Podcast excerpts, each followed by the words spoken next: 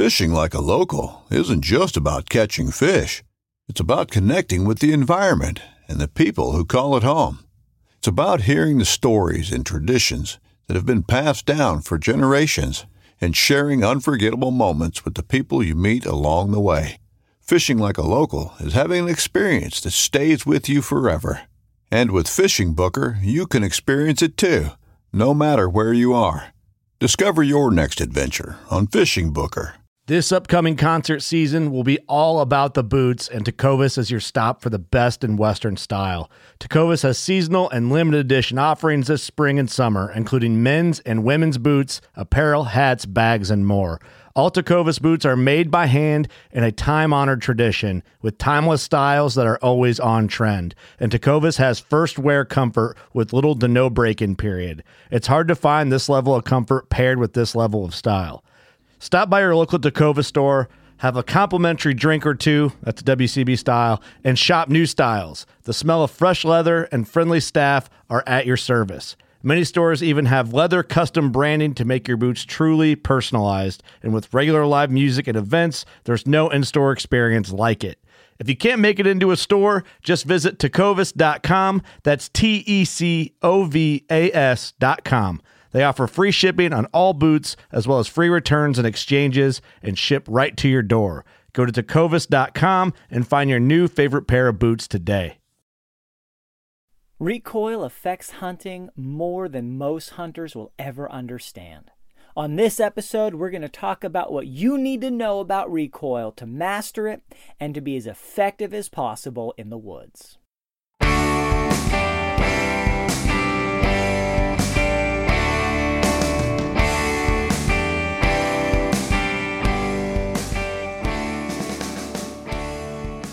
Welcome to another episode of the New Hunter's Guide.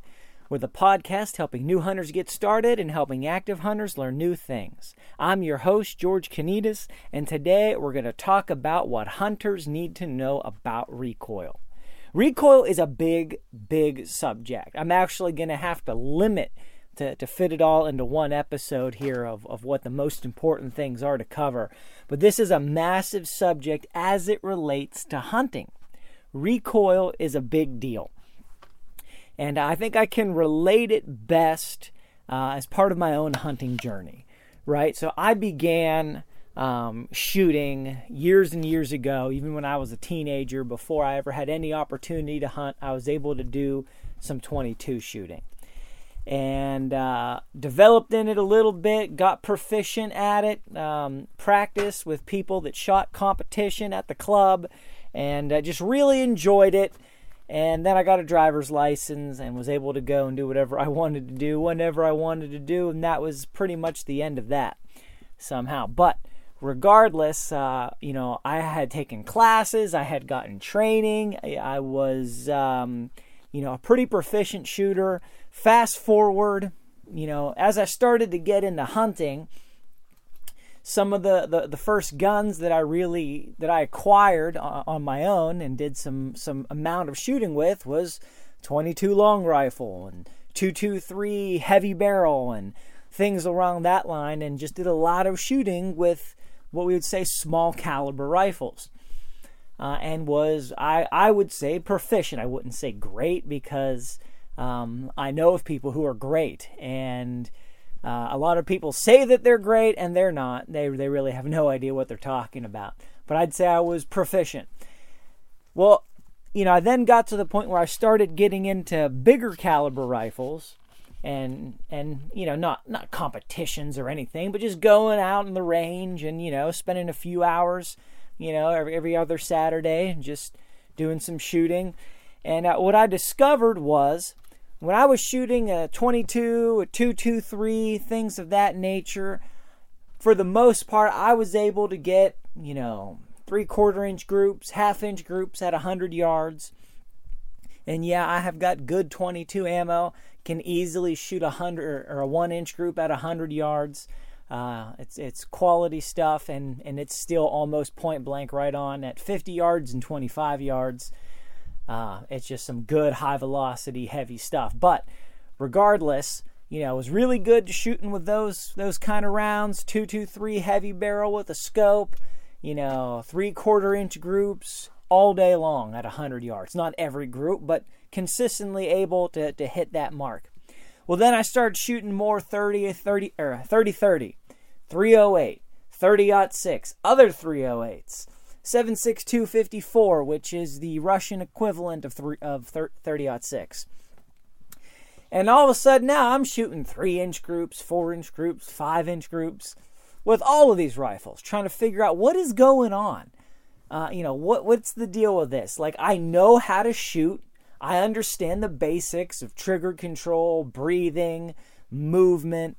Uh, I, I've got I understand those things. I could pick up this rifle and shoot really well, and I pick up this rifle and and I'm terrible by my standards. You know, maybe a five inch group is okay for you, but for me, that's terrible. Um, so, uh, you know, at least what I had been used to all my life to that point. So I'm trying to figure this thing out. You know, first I'm like, all right, is is it the gun? You know, well, I'm like, or is it all these guns? It can't be all the guns, right?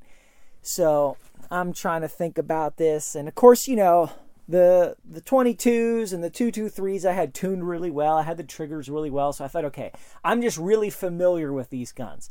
I just need to to shoot more rounds to get more familiar with these other guns, and I did that, and it helped a little, but for the most part, I was nowhere close. And you know, a five inch group is, you know, that's okay for deer hunting at 100 yards or less shooting from a bench. But all of a sudden you start shooting offhand and you know the rifle has about a 5 inch group, but now you've got some movement and you've got adrenaline and you've got nerves and you're looking at 10 inch groups. You know, realistically speaking, offhand at 100 yards and to me 10 inch group on a whitetail is just it's just not not good enough for hunting. So, uh, you know, just trying to figure that out. Now, at that same rifle, at 30 yards, you're at a three inch group. So, you know, not so bad. Yeah, that, you know, at short range, that would still be fine. But for the standard I was working on, it just wasn't, it wasn't there. So I started looking into this thing and trying to do some research, trying to figure this out. And there's a couple factors. There's three main factors to, to overcoming recoil that, that I learned, and I'm going to talk about those in a few minutes. But had I not dug into that, had I not gotten to and understood those th- things, you know, I, I just would have been a lousy shot, who knows, forever, not quite figured out why. But recoil really matters. Recoil affects four main things as it relates to hunting. Number one, it affects accuracy, as I just mentioned. It it can affect whether or not you are able to hit the intended target. It affects accuracy. 10 inches at 100 yards can be the difference between a shot in the vitals and a complete miss of the target. Or worse, a bad shot on the target that you know wounds and doesn't kill or just isn't recoverable and the animal suffers that's the worst case scenario missing is preferred to that every time uh, the second thing recoil affects is fun it affects your fun. If your gun kicks too hard, it, you're just going to enjoy shooting it less. So you're going to practice less, you're going to be less proficient, you're going to be less able in the field. And and then when you do use it in the field, you're not going to be looking forward to it. Like, well, you know, hunting is not about fun. It's well, yeah, it is. What are you crazy? Hunting is about fun. This is why we hunt. You know, a lot of people who are meat hunters, so called, they're hunting for fun first and meat second, or they're hunting for meat first and fun second, but fun is in the top two. I heard someone say recently, you know, hunting is the most expensive way to get free food. And I thought, you know what, that is absolutely true. By the time you factor in everything that it takes for gear and equipment and firearms and time and scouting and the time you spend in the woods, you could have been investing that time to make money, to buy the food that you're getting. Uh, but that's another that's another episode right there. So it affects accuracy, it affects fun, and it affects confidence. It affects your confidence as a shooter and as a hunter. It affects your confidence with any particular firearm. You, whether or not you feel like you can make a shot, whether or not you feel like you should take a shot, whether or not you're You you you you feel confident, you feel good about yourself. Period. Carrying that gun or just in general as a hunter or a shooter. It can affect your confidence. It can also affect your health. It can absolutely, positively, in reality, injure you and cause physical damage. So there is this whole macho factor surrounding recoil. You know, people pick up a massive firearm, you know, 500 Nitro Express or, you know, 50 caliber BMG and a lightweight bolt action shoulderable rifle and you know, pull the trigger and it all but knocks them to the ground and they go, ah ha ha, see, I can handle it. Well, by handle it, you mean what? Not die. You mean what? Not fall over. You mean what? You didn't cry. But what were you able to hit with that firearm?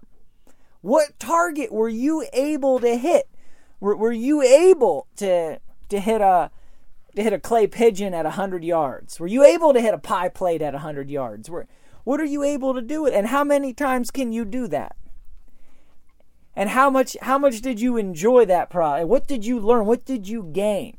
People just shoot these massive calibers just to just to say, oh, they can take it, they can handle it, you know, just you know, they're they're macho. That is ridiculous.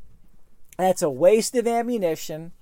It's often a waste of a firearm in the hands of, of someone who has no way to make use of it. It's absolutely asinine. And what's worse, you know, that somebody wants to be stupid, they can go and be stupid. That's their prerogative. It's a free country. But what's worse is maybe you've heard this story, maybe this happened to you. Somebody will take a kid, right? 11 year old kid, 10 year old kid. And, you know, they've never they've never shot a gun before. You know, and often it's, you know, their dad or their uncle or whoever it is. All right, we're gonna you wanna shoot? We'll go shooting. So what's the first thing they put in their hands? A 30 six or a 300 Winchester Magnum or a 12 gauge with turkey loads. Something they're just absolutely incapable of handling with their body weight. They pull that trigger and it knocks them over, or all but knocks them over. You know, jerk. They never even teach them how to hold the gun right, how to shoulder it, how to how to grip it. You know, butts into their shoulder. Sometimes it springs up, hits them in the face, and they feel like they've been kicked by a mule. And the dad or the uncle or whoever just laughs, and all the other guys sitting around just laugh say, ah ha ha, like it's a rite of passage or some nonsense. You know what that does? I'll tell you what that does. That makes a kid never want to shoot another gun ever again. It makes them never want to hunt. It makes them sour and bitter towards guns and firearms and hunting altogether. It makes them sour and bitter against hunters I think, well, if you know, if people are going to act like that and do that to people, I don't want pe- those kind of people in my life. I don't want to be associated with people like that. And I have met lots of people who are 30 and 40 and 50 years old. And have they ever shot a gun? Yeah, they shot a gun, and that was them. They were 10 or 11 or 15 or whatever, and or six, and somebody put this massive firearm with egregious recoil in their hands and injured them or hurt them or made them feel stupid or whatever it was. Now's the last time they ever shot one and never want to again. Couldn't care less about it. Turned off act. Some of them become anti hunters and anti shooters. They become some of your, your gun control advocates and, and so on. Why? Because people are absolutely asinine. You can, it, it, um, I'm, it's like walking up to a 12 year old and say, oh, okay, you want to go outside and have fun? Let me punch you in the face. Okay. Well, do you like me more now? Well, you know, 12 year old needs to know what it's like to be punched in the face by their dad. No, no, they don't. They never need to know that.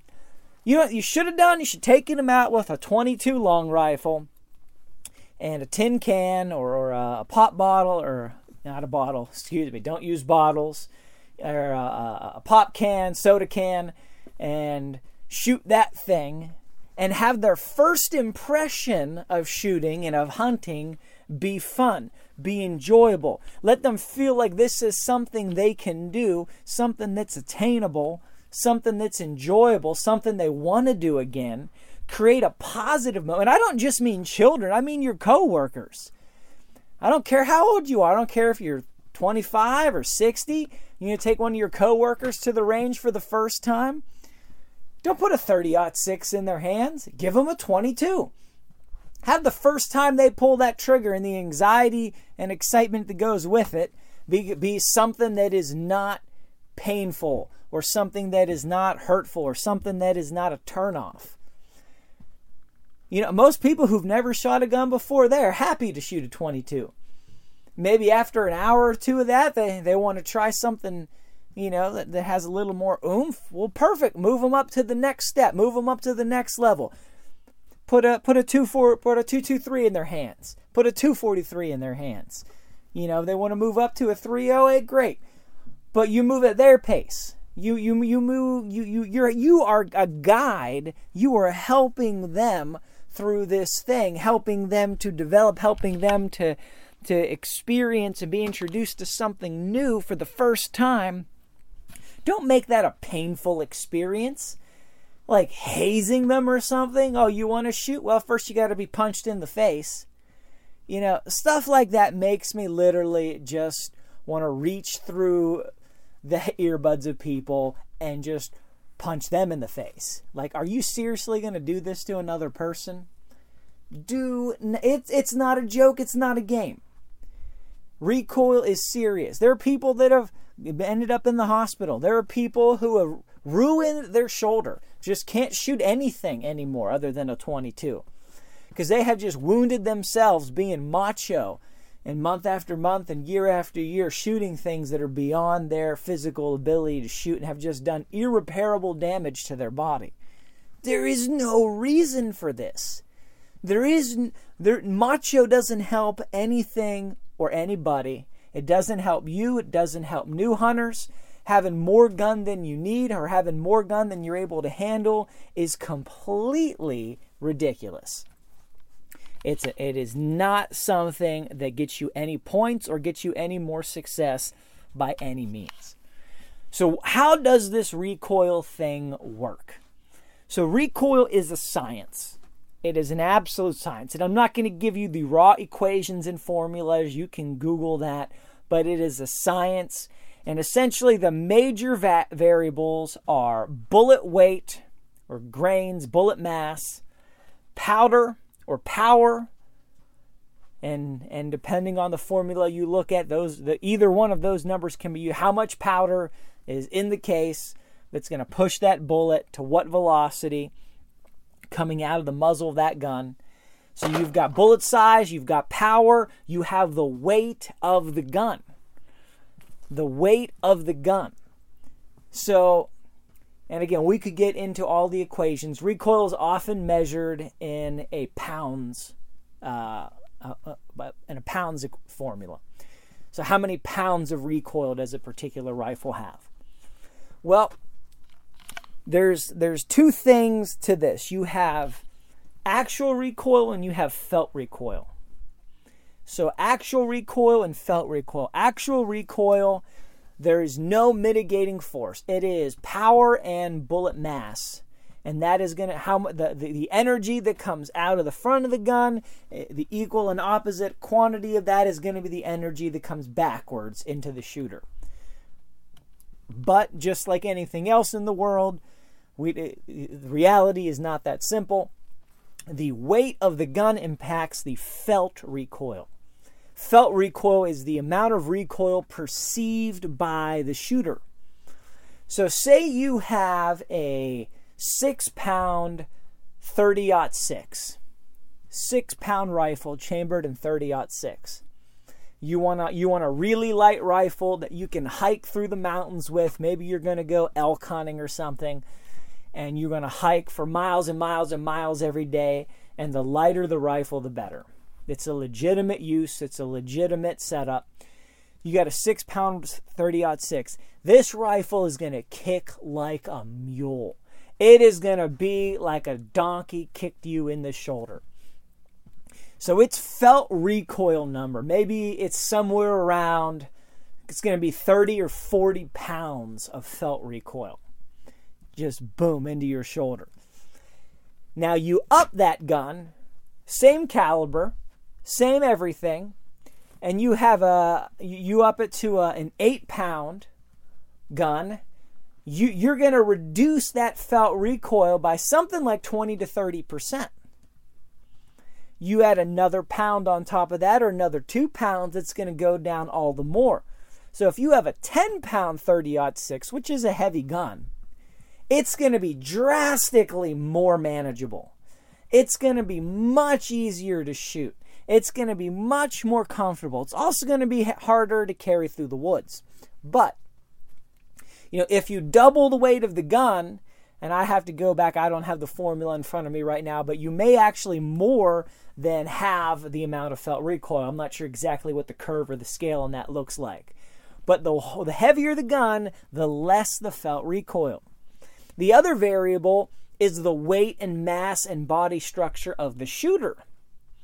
So if you have someone who is, you know, weighs 100 pounds and they have a rifle that has 30 pounds of felt recoil, well, that 30 pound punch into their shoulder, them weighing 100 pounds, well, what's their upper body weight? What's the mass of their shoulders and their arms? That is going to have much bigger impact it's it's going to affect them more than someone who weighs 200 pounds. Because now you have to think about okay, that gun's hitting back into your shoulder, and your your body is turning. It is it is shifting a little bit. It is adjusting to absorb that recoil. Even if you're sitting or laying down, your body still moves, even if it's only a fraction of an inch. Your body still moves to to absorb that to in, in response to it, just moves your body. This is another thing to keep in mind. If you shoot standing, also known as offhand, versus shooting down laying on the ground, which is called prone, if you're shooting offhand, usually your whole upper body, your whole shoulders, your, your whole from the waist up, you're gonna turn. You're gonna you're gonna have more movement, more flex with the shot Then if you're laying down. There's nowhere to go. So the rifle's just gonna gonna hit you, and you're gonna have less body movement. So you're actually gonna perceive a little bit less recoil standing than you would laying down or even sitting. So that's just just to know. You know, you can you can shoot a gun standing up and say, "Oh, this is this is not so bad." But then you sit down and shoot it, and you're, "Ooh, actually, it's a little it's a little sharper than I remember." Well, no, it's because the position that you're shooting from can impact your body's ability to absorb recoil. But back to the weight thing. So you've got somebody that weighs 200 pounds versus 100 pounds. Well, their upper body's maybe twice as much mass. So, you know, that moves your upper body a half inch versus the person who weighs 100 pounds a half inch. Well, now there's twice as much mass being moved, so there's twice as much of you that is absorbing that impact and it's being spread over over more area and through more tissue, so it's going to affect you less. Someone that weighs 300 pounds or 400 pounds, assuming that it's not just all in the belly, they are gonna they're gonna have even more mass, even more weight. You know, somebody who's seven foot tall shooting a 30 six, it to them it's gonna be like someone who's five foot tall shooting a 243. It is just going to be a completely different experience because they have so I mean their hands just wrapped around the gun, their arms, just the sheer mass and weight of their hands and their arms and there is going to mitigate some of that recoil and then hitting their shoulders is going to mitigate a lot more recoil. They're going to feel it much less. It's going to be a much better situation for them. So when people talk about, oh, well, this gun is for people who are light framed, sometimes people take that as an insult. Or they say, oh, this gun's for women and children. People take that as an insult. Well, no, it's science. Now, maybe, maybe it's being said as an insult. I don't know. But if someone is, is not attempting to be insulting, it's science. Women and children have, typically have less body mass in the upper body. right? Children, obviously. I mean, you know, take it down to the point where they're just born. They weigh nothing. They're eight pounds. Women, on the other hand, even full grown, same age as a man, typically has less upper body mass in the shoulders and in the arms. So it's going to have more perceived recoil.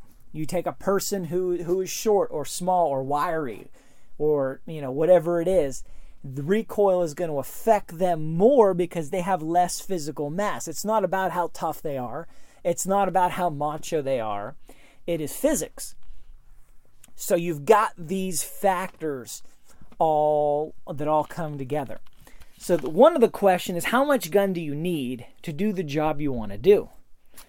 Most people don't need a 30-06 for anything. They just do not.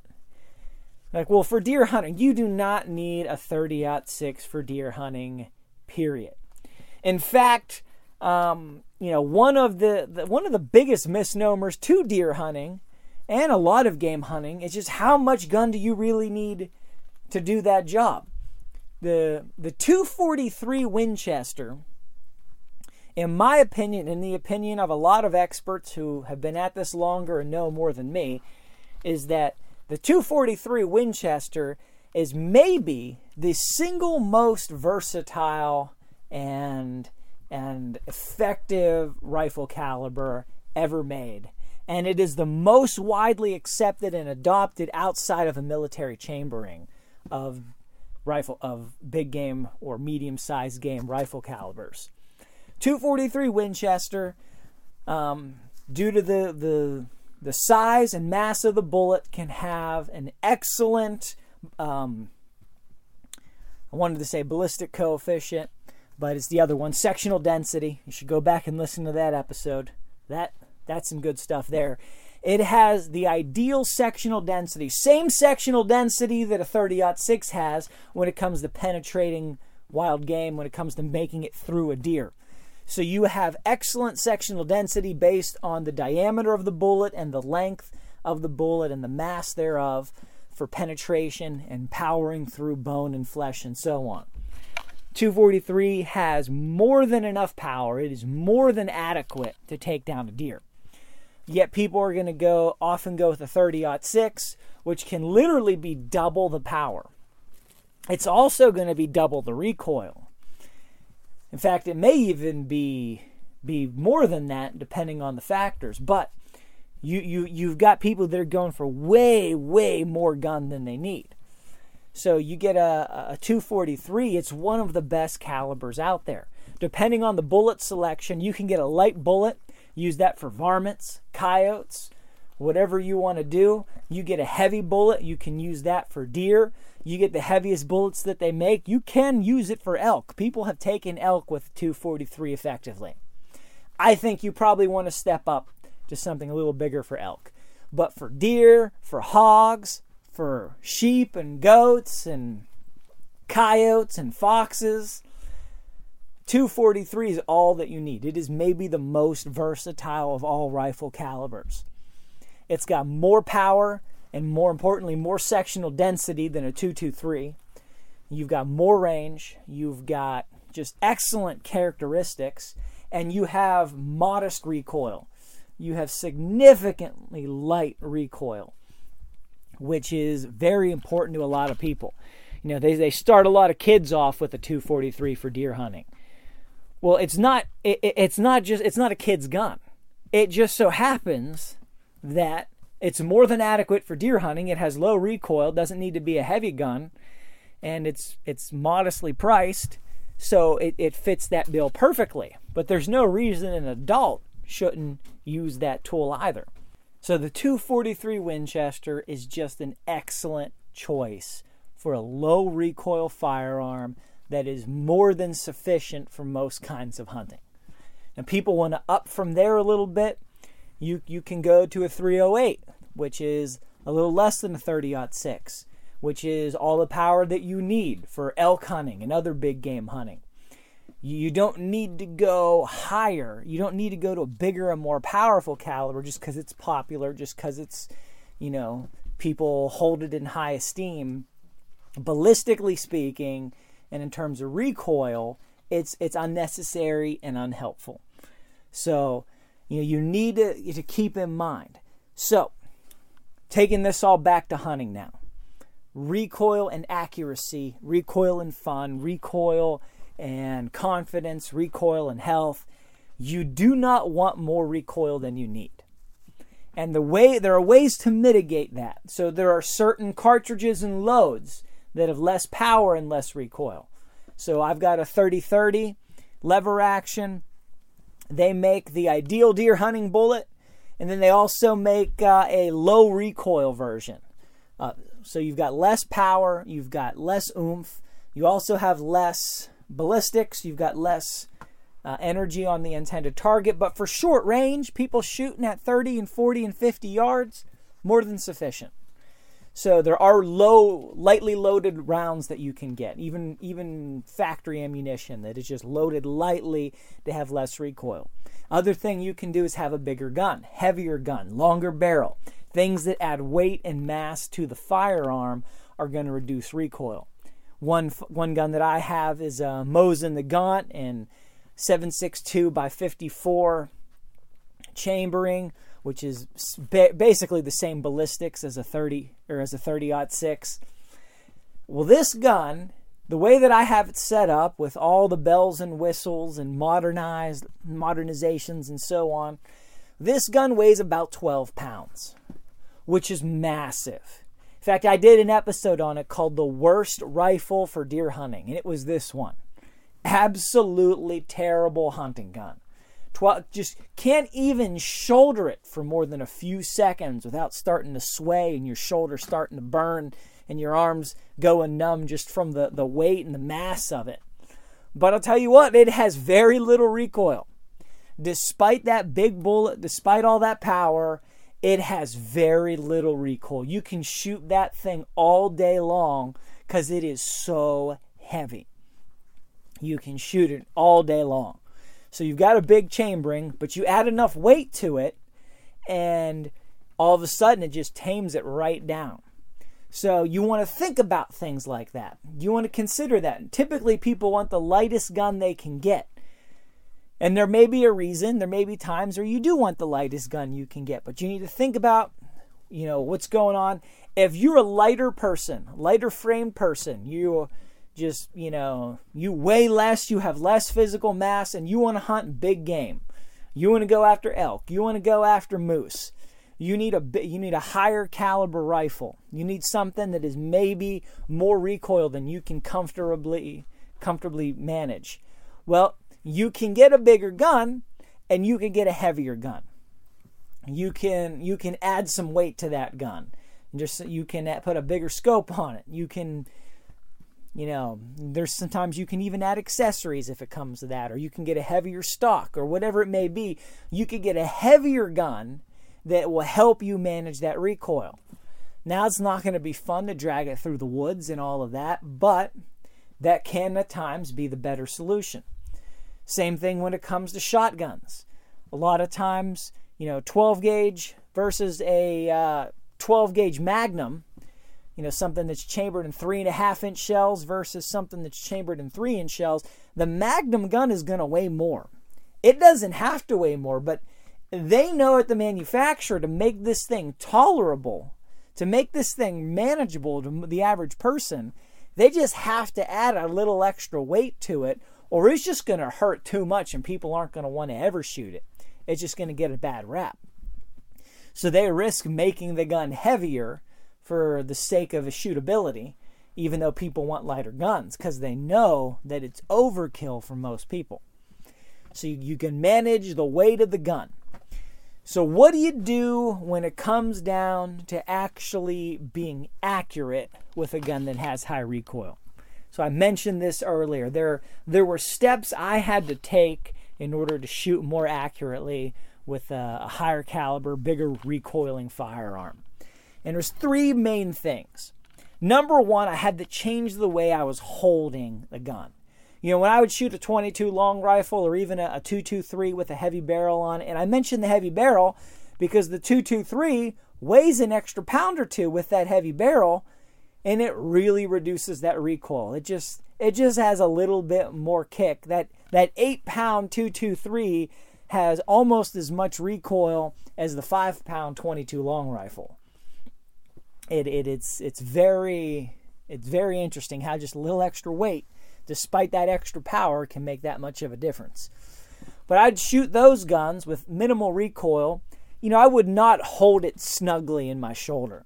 I, it wouldn't always even be touching my shoulder, depending on you know if I'm shooting at, at on a bench or from a rest or prone.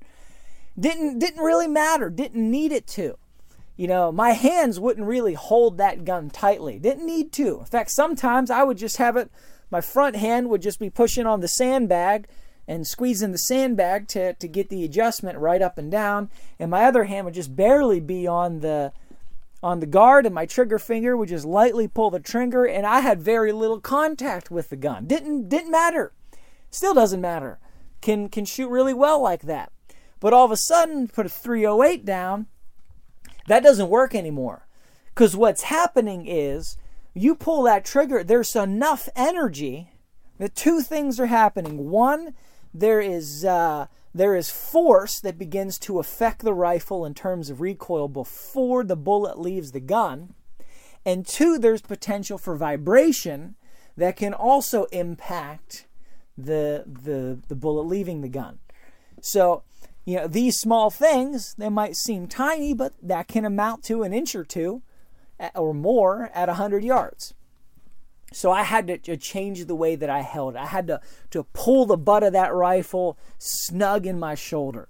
And I started to notice, you know, some of these bigger rifles, the better ones, they come with a little recoil pad. You know, something that just a little bit of smush to it in your shoulder, and then that smushes. And what that's doing is is slowing down the force from the gun into your body and and delaying that a little bit, mitigating that over a few extra milliseconds, which really helps improve the amount of recoil that's going into your body, and it just hurts a little bit less. But uh, you know, shooting that, I got to hold that snug in my shoulder. I got to hold the the grip of the firearm snugly. My front arm, if depending on how I'm shooting it, I'm either going to be holding that stock and gripping the stock with a firm grip. If I can pull pull my elbow in, lock it into my body, or if I'm shooting from a rest to, to sight it in, I've got it uh, wedged in a in a sandbag set up, and then I've got my left hand. It's going to be over top of that front scope ring, and and just gripping it there, pulling it, you know, keeping it settled, keeping it down, and just real snug, t- tight, herm, or tight, firm hold on the rifle. Number two, flinching, also known as anticipating the recoil.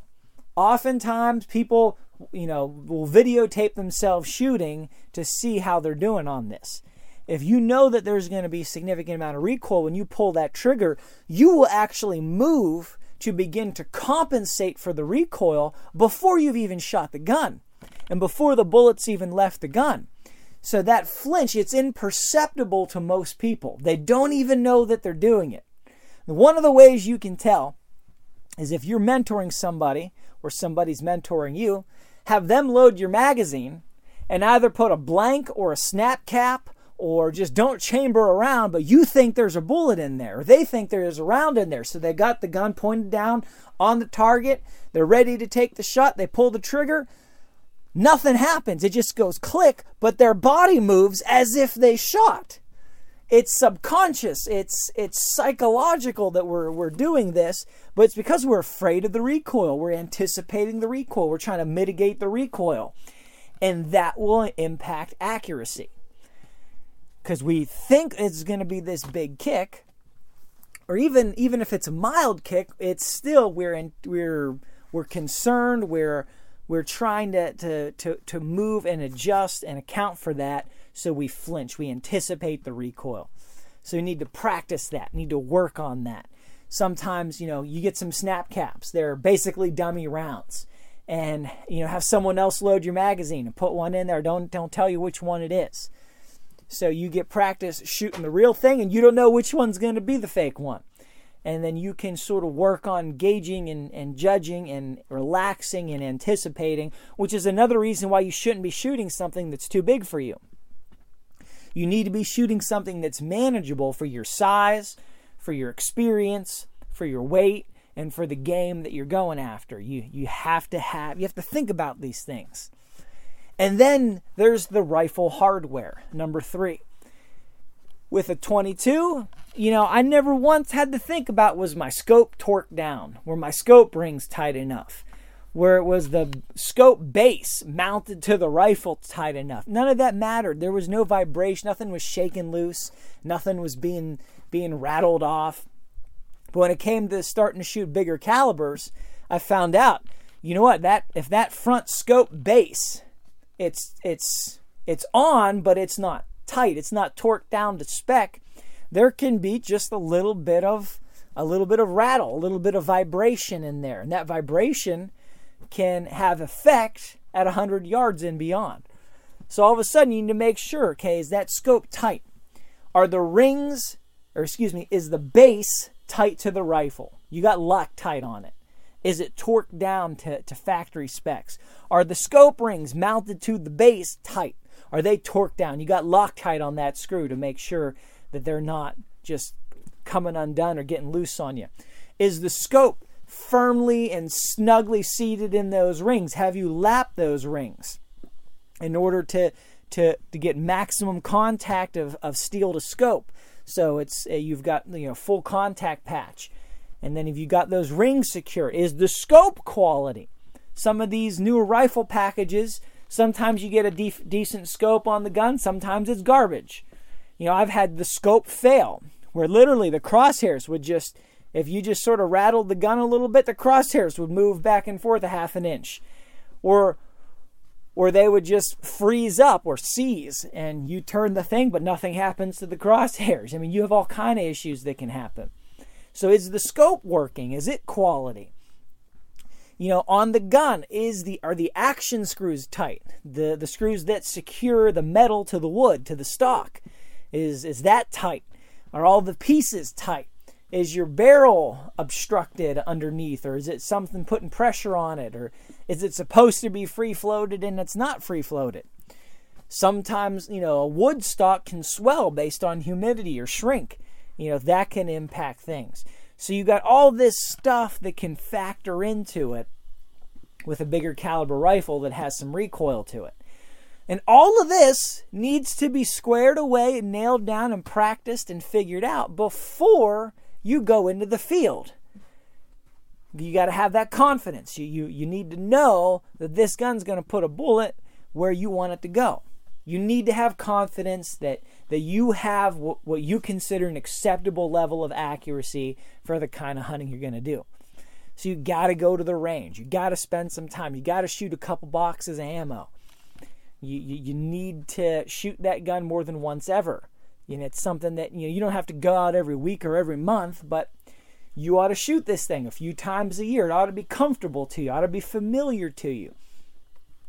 You you need to to to understand this tool and how it works in your hands. So all of these things come together. Now the last thing I want to mention is muzzle rise.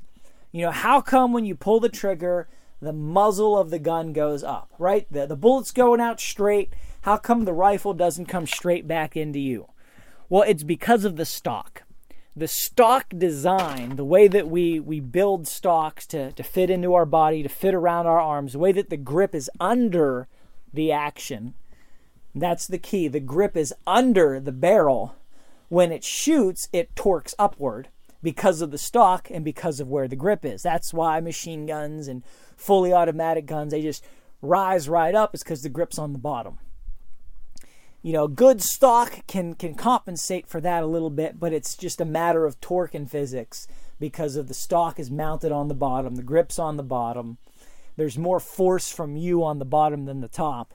So you've got that. One way you can compensate that a little bit is a muzzle brake, which is um, sometimes something that can be screwed on or inserted on one way or another to the end of the barrel that will vent exhaust gas from the barrel upwards and outwards in order to um, give you some push down that can help mitigate muzzle rise and recoil a little bit. Um, I don't really recommend that. because you're adding weight. You can affect accuracy with that. You're also having noise things. All of a sudden, now you're pushing those exhaust gases up into the sides instead of straight out. Well, now it's going to be louder to the person shooting it. So if you're going to do that at the range, okay, doesn't really matter. You're wearing ear protection. But if you're going deer hunting or elk hunting, very rarely do people have ear protection. So it's going to be louder to the shooter, which is not a positive. So, and, and if you have a, a gun that is so much power, it has so much muzzle rise that you want to have a muzzle brake for hunting for that one shot you're going to take, chances are you've got more gun than you need. That's just the bottom line to it. You probably have more gun than you need. So that's pretty much it in a nutshell. Recoil, what it does, how you can manage it, what you need to be aware of, and how you can help other people. You know, if you're taking someone shooting for the first time, take a 22 with you. Take a, you know, an intermediate caliber with you, a 223 or a 243. And if they need to or want to shoot something bigger, bring that and work your way up to it. You know, um, you know, some people they they do things that I would not recommend, but it happens. So you've got people that, you know, they've never hunted before, and they, you know, their friend wants to take them on an elk hunt, or they want to go moose hunting, or whatever, whatever the opportunity is, or you know, they've done a little bit of hunting, but okay, we're going to go elk hunting or moose hunting. So we're going to take, uh, you know, 300 Winchester Magnum and head into the woods. Well, you need to shoot anything you're going to hunt with first. That's just a good rule of thumb. And but you should not take somebody to the range with a 300 Winchester Magnum and say, you know, okay, here, they've never shot a gun before, shoot this. Well, no, you need to take them to the range with the 22 and hopefully, you know, Work on that 22. Learn about trigger control. Learn how to shoot accurately with that first when the bullets cost 5 cents a bullet instead of 2 to 5 dollars a bullet. And then have something else. In intermediary, have a 30-30 or a 308 or 243 that you know they can experience less recoil and, you know shoot some rounds with that and then if they have to move up to something bigger for the job then move up but you know, over the course of an hour to, you know, walk them through the process of teaching them how to shoot and do this thing. So, hope that's helpful for you guys. Go ahead, head to the website, newhuntersguide.com, check out the show notes, leave a review, send me an email. Would love to hear from you. Subscribe, share this podcast with other people, the whole kit and caboodle. So, till next time, God bless you and go get them in the woods.